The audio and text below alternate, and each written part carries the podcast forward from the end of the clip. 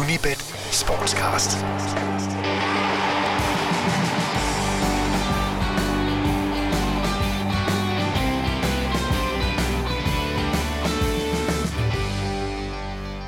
til anden del af Arven efter imperiet, hvor vi søger en forklaring på, at især de asiatiske rigmænd er blevet fascineret af klubber, især Premier League og The Championship. Hvor det i det forrige program handlede mest om den historiske baggrund, så går vi denne gang mere direkte til værks, når vi i den kommende halve time skal tegne en række portrætter af nogle af de asiatiske rigmænd, der i de seneste år har gjort deres entré på den engelske fodboldscene. Fra Malaysia og Indien, over Hongkong og Thailand til Mellemøsten. Med vidt forskellige baggrunde, men alle med det samme mål. At få fodfæste i fodboldens og imperiets moderland. Mænd, der på rekordtid er blevet kendte navne, ikke mindst i England, som oftest mødt med åbne arme på grund af deres massive kapitalindsprøjtninger i hensynende provinsklubber, men som meget hurtigt har mærket, hvordan den offentlige mening kan vende sig endnu meget hurtigt. Og hvor ikke så få af dem er blevet omtalt med det engelske sprogs mindre pæne gloser. Så vi vil, gennem en stribe af portrætter, prøve at give et mere nuanceret billede af dem, og ikke mindst deres bevæggrunde for at blive engelske fodboldlejere. Velkommen til Unibet Sportscast Special. Mit navn er Per Vaksen.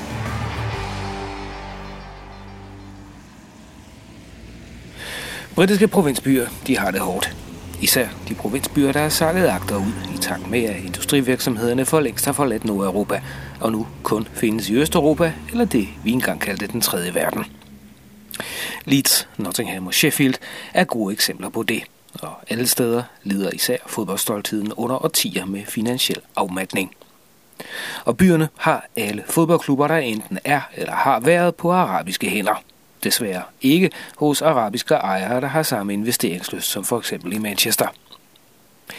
Byernes fodboldstoltheder, de roder fortsat rundt uden for Premier League, og nu er reelt blevet til satsninger hos deres nye ejere, der alle mere eller mindre har realistiske planer for, hvordan og hvornår en af dem kan rykke op, hvor det virkelig gælder.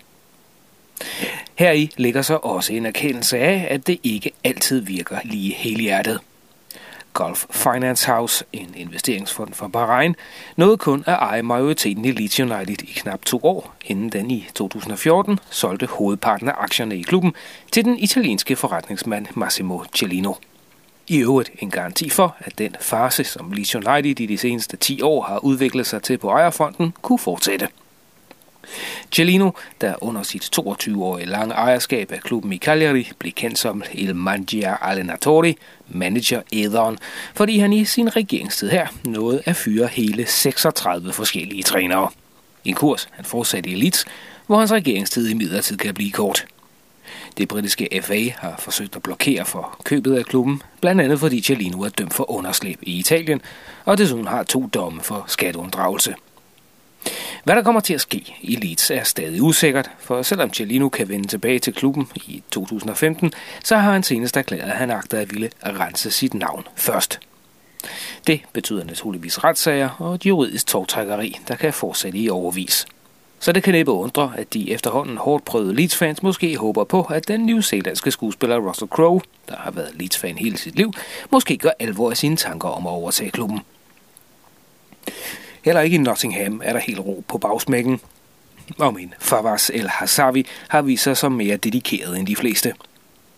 Den kuwaitiske forretningsmand har været fan af holdet, siden holdet dengang havde den legendariske manager Brian Clough i spidsen, og de besøgte Kuwait i begyndelsen af 1980'erne. Og han har udnyttet sine forbindelser til tv-stationen Al Jazeera og sikret, at alle forholdskampe bliver sendt på kanalen. Men da den sportlige succes stadig udebliver, og klubben igen er langt fra oprykningspladserne i The Championship, ja, så må El-Hazavi affinde sig med konstant at blive konfronteret med rygter om hans snarlige exit fra klubben. Udsigterne til Premier League er om end endnu længere væk i League One-klubben Sheffield United, hvor prins Abdullah bin Saud ejer halvdelen af aktierne. Og her er der tale om en langsigtet investering, der imidlertid kan komme til en brat ende den dag prinsen måtte miste tålmodigheden med projektet. Det er alle ejere, der i mindre format end for eksempel Manchester City har de samme ambitioner, men ikke helt de samme midler. Ellers ville de have gennemført en lige så massiv oprustning som den, der fandt sted hos de blå fra Manchester. Men ser man på de tre provinsbyer, så kan det i grunden ikke undre, at alle tre klubber kan ses som havende et potentiale. Alle er større provinsbyer, ligesom Manchester, og alle klubber har stolte traditioner i den engelske fodboldhistorie. Og så var prisen langt mere acceptabel, og risikoen dermed også, end den ville have været, hvis man skulle have købt sig direkte ind hos en etableret Premier League-klub. Det sidste er i øvrigt efterhånden umuligt, eftersom alle klubber med en chance for at vinde mesterskabet og en plads i Champions League allerede er afhændet til rigmænd eller syndikater, hvis lommer er dybere end dem hos ejerne i Leeds, Nottingham og Sheffield. Mindre kan naturligvis gøre det i første omgang, men tidshorisonten er naturligvis ikke uendelig, hvilket er det, der kan blive klubbernes problem, såfrem de ikke på et tidspunkt klarer en oprykning til den bedste række. I sidste ende så er der kun få pladser, og i The Championship er kampen ubønhørlig, og ikke mindst, når det gælder om at skabe en varig succes. Det er det, man satser på i Leicester, og selvom holdet allerede nu har fået prædikatet elevatorklub, så undgik klubben med nød og næppe at rykke ud af Premier League i denne sæson. Investeringerne fra Bahrain, Saudi-Arabien og Egypten kan derfor tænkes at blive kortsigtede, når virkeligheden går op for ejerne. Oprykning til den globale marketingplatform, som Premier League er, ikke er givet, selvom man afsætter store midler og lægger planer for 5 år. Der er ekscentriske ejere, og så er der gale eller kriminelle ejere. Det kender de altid i Blackburn og Birmingham. Blackburn Rovers først.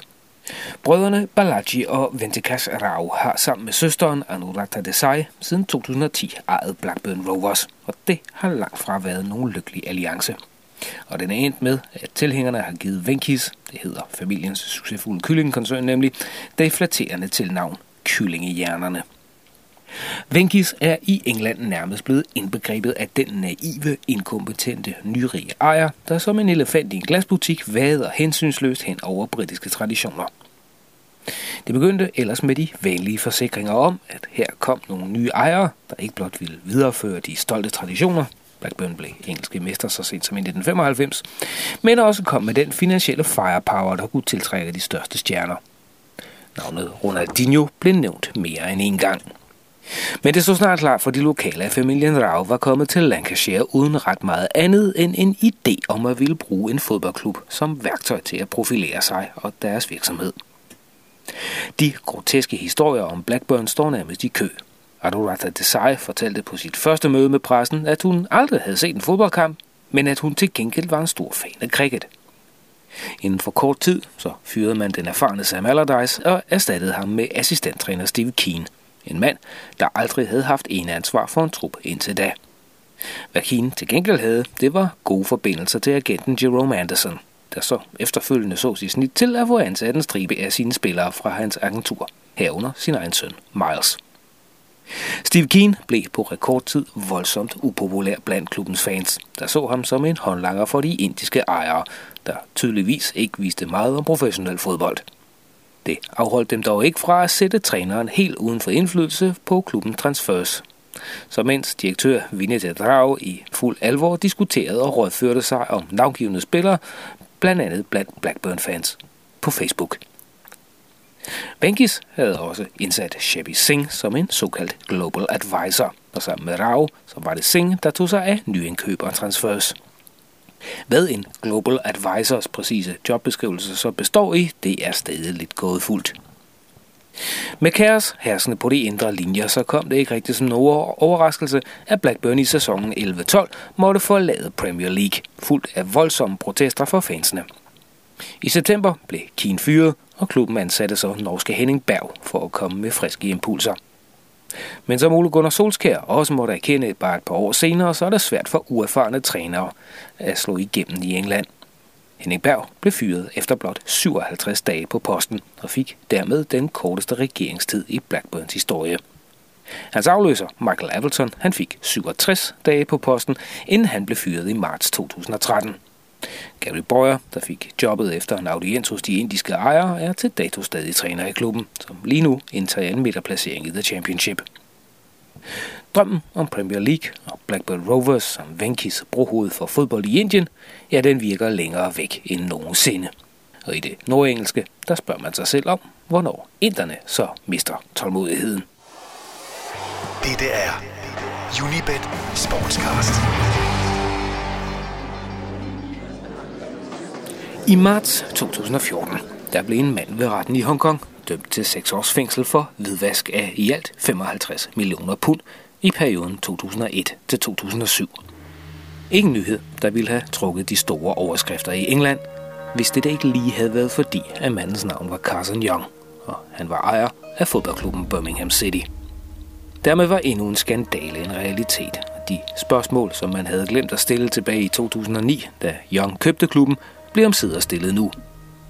For i forbindelse med Carson Yeungs køb af Birmingham for 81,5 millioner pund, var der ingen, der undrede sig over, hvor den forhenværende stylist havde pengene fra.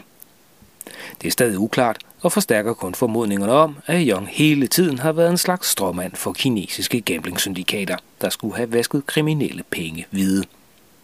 Og at Yeung har taget sin straf på 6 år, er måske for ikke at risikere noget, der er værre, nemlig at sladre om, hvem hans bagmand i virkeligheden er. Den officielle historie, den lød ellers som et rent eventyr. Her skabte Carson Yeung sig et navn som stylist og frisør for de rige og berømte i Hongkong, og for de penge, han tjente på det, der begyndte han at spekulere på børsen, investere i ejendomme og frem for alt gamble i Macau. Under retssagen mod ham fortalte han, at hans spil i Macau var begyndt i 1997, og han havde tjent styrtende på det. Efterforskerne kunne bevise, at der var flyttet mange tvivlsomme millioner mellem konti i Kina, Macau og Hongkong. Og selv efter dommen, der har myndighederne i Hongkong så godt som intet overblik over, hvorfra hovedparten af midlerne i virkeligheden stammer. Det mysterie, der muligvis aldrig vil blive løst, medmindre Carson Yeung fortæller det. Da Yeung i sin tid købte klubben, så var det med den noget efterhånden velkendte mantra om at ville tage en mindre klub, dengang i Premier League, og gøre den til noget stort i Asien, primært i Kina. Uendelige muligheder for marketing, merchandise og chancen for at blive et globalt brand. Og med en selvsikker pengemand poserende foran kameraerne, så var der ikke nogen, der stillede mange kritiske spørgsmål, selvom de måske burde have sagt, at der var noget, der var galt. For Carson Yeung havde på det tidspunkt allerede 2 domme fra henholdsvis 2004 og 2010 for at undlade at offentliggøre hans ejerandel af børsnoterede selskaber. Det fortalte klubben Premier League, der ellers forbyder folk med domme for kriminalitet at overtage klubber. Premier League anså stadig Yeung som egnet til at overtage ejerskabet af Birmingham City, fordi ingen af hans forhold i Hongkong var ulovlige under britisk lov. Som The Guardians David Conn konstaterede efter domsafsigelsen, så var og er Carson Yeungs overtagelse af Birmingham City fortsat en gåde pakket ind i et mysterium.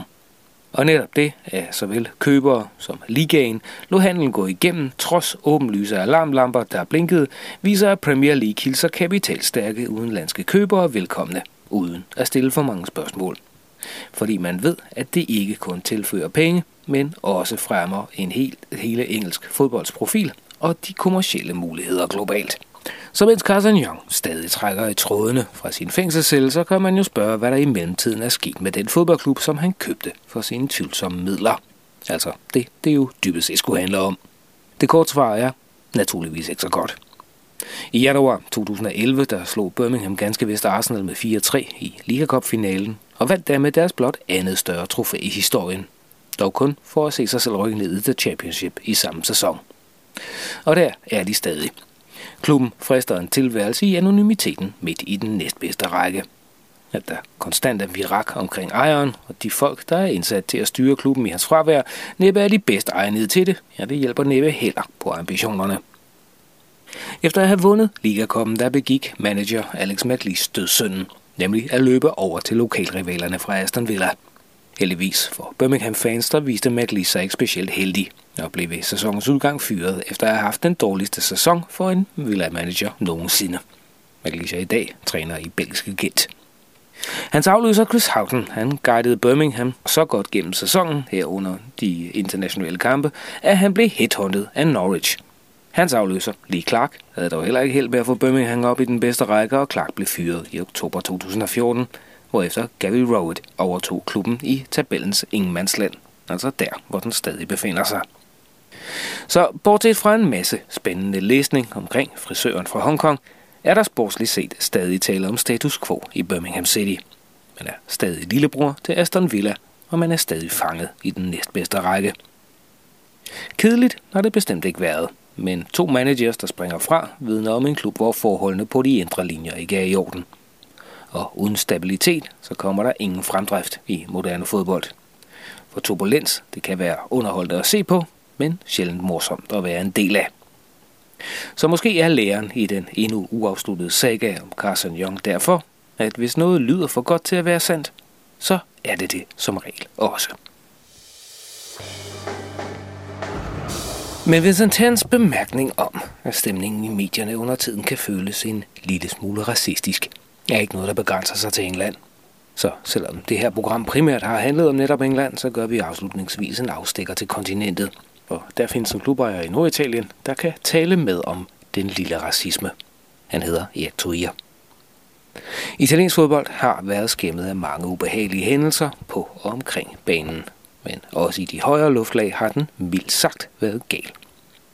Som da Sampdorias præsident Massimo Cellino måtte undskylde for at have omtalt Inters nye ejer som den der filipiner i et interview. Erick Thohir, der købte Moratti-familien ud af Internationale, han er indoneser. Men Ferreros kommentar illustrerede med al ønskelig tydelighed, at han på alle måder betragtes som et fremmed element. Endnu der har Thohir ikke gjort sin entré i England, men han er i fuld gang med at opbygge et globalt sportsimperium, for han ejer både basketballklubben Philadelphia 76ers og fodboldklubben DC United i USA, samt altså Inter i den italienske Serie A. Fodbold og basketball er nemlig populære i Thohirs hjemland, Indonesien. Indtil 2. verdenskrig en hollandsk koloni, i dag verdens folkerigeste muslimske nation. Der bor 252 millioner mennesker i landet, hvilket gør det til verdens 4. tættest befolkede. I Indonesien der ejer Thohir naturligvis også en fodboldklub. Den hedder Persib Bandung, og den vandt sidste år den indonesiske Superliga. I Italien der indvarsler Thohirs entré sammen med amerikaneren Thomas de Benedettos i AS Roma en forestående revolution. For det er ingen hemmelighed er en af grundene til, at den italienske Serie A har haltet efter konkurrenterne i Spanien, Tyskland og England, primært skyldes økonomien. Juventus er den eneste italienske klub, der blandt andet takket være Agnelli-familien og Fiat-koncernen drives efter nogenlunde sunde forretningsmæssige principper. Så har de fleste andre italienske klubber været underlagt diverse ejeres luner. Og mange steder har det været forbundet med kampe med bystyret, når der skulle bygges for eksempel nye stadions. Og de færreste steder har man haft det mindste fokus på det globale udsyn, der kendetegner de succesfulde klubber andre steder i Europa. Det vil Erick Thohir ændre i Inter. Og mens rivalerne fra AC Milan ryktes fra Berlusconis hænder til kinesiske, så er Thohirs nye Inter i en proces, der skal bringe dem ud af den lethargi, der har præget Nerazzurri gennem en årrække. For som del af Thohirs ekspanderende globale sportsimperium, så skal Inter sikres en tilbagevenden til fordoms storhed. Men det kræver massive investeringer i blandt andet infrastruktur, merchandising og branding. Og naturligvis sportslig succes. Sidstnævne, det kræver, at morgendagens stjerner også anser den blå-sorte del af Milano som et alternativ til London, Madrid og München. I hjemlandet der er Thohir kendt som mediemogulen, der tog revisen Republika og fik vendt den fra en underskudsforretning til det modsatte. Med andre ord, en mand, der ser potentialet i hensynende virksomheder, herunder fodboldklubber. Så det er, som så mange andre steder, potentialet i Inter, som Thohir har valgt at investere i. For man kan købe noget, der er en succes, eller man kan købe noget, der har potentialet til at blive det. Og det er det sidstnævnte, som Thohir gør. For det ligger i den nu 45-årige forretningsmands ryggrad, at det ikke er de nemme løsninger, der er vejen til succes. Hans far er en af grundlæggerne af Astra International, den største automobilvirksomhed i Indonesien. Og han valgte at udstyre sine børn med det, man kunne kalde forpligtende fornavne. Den ældste søn, han hedder således Garibaldi, opkaldt efter Giuseppe Garibaldi, en af de vigtigste figurer i Risorgimento, eller Italiens samling i det 19. århundrede. Og Erik selv, ja han er opkaldt efter vikingehøvdingen Erik den Røde, fordi hans forældre regnede med, at han, som den yngste i flokken, ville blive eventyrlysten. Og et navn, det er noget, der betyder noget. Det sagde Thohir i et interview til det amerikanske nyhedssite Bloomberg. For eventyrlysten, eller i det mindste risikovillig, det er, hvad han har vist sig som. Stadig tilsat en solid portion forretningsmæssig snusfornuft. For Erick Thohir opererer med forretningsplaner for 5-10 år ad gangen, og han er en stor beundrer af den måde, som franchise sports udføres på i USA. Ikke mindst det salary cap, eller lønloft, der er en integreret del af amerikansk sport. Det er en af grundene til, at Thohir har valgt at investere i basketballklubben Philadelphia 76ers og fodboldklubben DC United. Den anden gode grund for den kontrollerende investor er potentialet i at se blandt andet forandringerne i demografi og så naturligvis det globale udsyn, hvilket for Thohir betyder at se tilbage imod Asien. For når Thohir tænker langsigtet, så tænker han mest på Asien som aftager og marked. For han lægger på ingen måde skjul på, at han er fremmed, og hans bagtanker med investeringerne i USA og Italien handler mere om det marked, han kender bedst, nemlig det sydøstasiatiske, end det med det lokale europæiske eller nordamerikanske fokus. Og for det rent forretningsmæssige aspekt, der sikrede hans entré i USA, så har det utvivlsomt spillet en rolle, at hans egne familieværdier er meget lig dem, som Moratti-familien var i besiddelse af. Altså dem, han købte ejerandelen i Inter af. For det er i grunden ikke sværere end det. Finansmanden Thohir så potentialet i en hensynlig italiensk patient og slog til. Inter har nu 5-10 år til at bevise, at de er investeringen fra Indonesien værd, det vil sige vinde en Scudetto og berede sig på at tage på promotion-turnéer i Sydøstasien sammen med alle de andre europæiske topklubber. Erick Thohir er muligvis en fremmed fugl i Italien og USA, men hans forretningsfilosofi den adskiller sig i grunden meget lidt fra det globale perspektiv, som England og andre dele af Europa er i gang med at lære. At det virkelige fokus i grunden ikke længere er der, hvor klubberne fysisk hører hjemme, men der, hvor deres kommende fans befinder sig. Hvert år inden sæsonstarten, der tager flere og flere europæiske fodboldklubber på promotion tours for at booste trøjesalg, og der har for længst etableret sig en gedigen fankultur i Jakarta, i Singapore, i Kuala Lumpur og i Shanghai. Men det handler ikke om spillere fra Sydkorea, Japan eller Kina, der optræder i de europæiske ligaer. Engang der var det sådan, at spillerne kom til fra Asien, og de blev som regel hentet til med henblik på at kunne sælge mere merchandising i de købestærke tigerøkonomier, som f.eks. Sydkorea. Sådan er det ikke længere. For nu er det ikke de lokale navne, der sælger trøjer, det er brandet, der gør det. Især hvis det pågældende brand er asiatisk ejet eller har et asiatisk fokus. Fremtidens superejer, der kan byde oligarker og sheiker op til dans, er derfor asiat. Som Erick Thohir, den indonesiske forretningsmand, der nu ejer Inter i Serie A, Philadelphia 76ers i NBA og DC United i Major League Soccer. Og som meget vel kan blive den næste, der kaster sig ind i kampen om en plads i det forjættede land, der er Premier League. At finde en klub i Indonesiens gamle kolonination Holland er fra et globalt perspektiv meningsløst. Topklubberne er blevet meget mere strømlinet i deres tilgang, og her skal man tage hensyn til, at det ikke nytter at have sekundervarer på holdet i form af en eller anden asiatisk spiller. Det er kun stjernerne, der tæller, for det er stjernerne, der driver tv-rettighederne og dermed prisen, som man er villig til at betale for at se fodboldklubber spille mod hinanden på den anden side af kloden. Ligaer, hvor der ikke er fair play, er holdt op med at tiltale de millioner, der har gambling som hobby i Asien. Men gambling, det handler om spænding, og ingen gider gamble på en kamp, hvis udfald er givet på forhånd. Engelsk fodbold er fair play og team spirit de samme værdier, som kolonitiden efterlod, og ses derfor som en liga, hvis integritet man kan stole på. Den kulturelle arv fra imperietiden den går begge veje, ikke mindst når det gælder de engelske fodboldklubber. Solen stiger er en bog af Michael Crichton fra dengang vi kun var bange for japanernes købekraft. Og i den der findes linjen: hvis du ikke vil have Japan til at købe det, så lad være med at sælge det. Men i England, der har man solgt det, altså fodboldklubberne. I hvert fald mange af dem. Og hvis man tror på de liberalistiske tanker, den frie markedsøkonomi og kapitalismen i særdeleshed, så må man acceptere, at nogle ting kan overtages af mennesker, man umiddelbart helst var fri for, overtog disse ting. Altså at en malaj, en egypter eller en thai køber ens fodboldklub, og så efterfølgende gør lige præcis, hvad der passer ham. Imperiets egne sønner er ved at melde sig ud af kampen. I indeværende sæson der var 9 ud af 20 klubber i Premier League på engelske hænder, mens det var et 11 ud af 24 hold i The Championship, der havde en engelsk ejer. Så fremtiden den tilhører ikke imperiet, men dets aftagere fra de gamle kolonier. Og hvis man tror, at der er tale om blinde præcisinvesteringer, så er man i grunden ret naiv.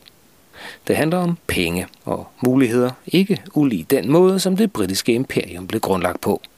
Hvor fribyttere, pirater og meget innovative forretningsmænd så deres snit til at tjene penge ved at pakke deres handlinger ind i slør af den herskende zeitgeist. Så er det i dag de samme principper, der nu styrer engelsk fodbold. Imperiet er fortid, og fremtidens Premier League med dens globale tiltrækningskraft, ja, den tilhører nu dem, der ikke længere er the white man's burden i Kiplings forstand, men som er det levende bevis på, at magtbalancen, ikke kun i fodbold, men også i finansverdenen, er skiftet fra vest til øst. Du har lyttet til Unibet Sportscast. Lars Juhl bestyrer teknikken, og mit navn er Per Maxen.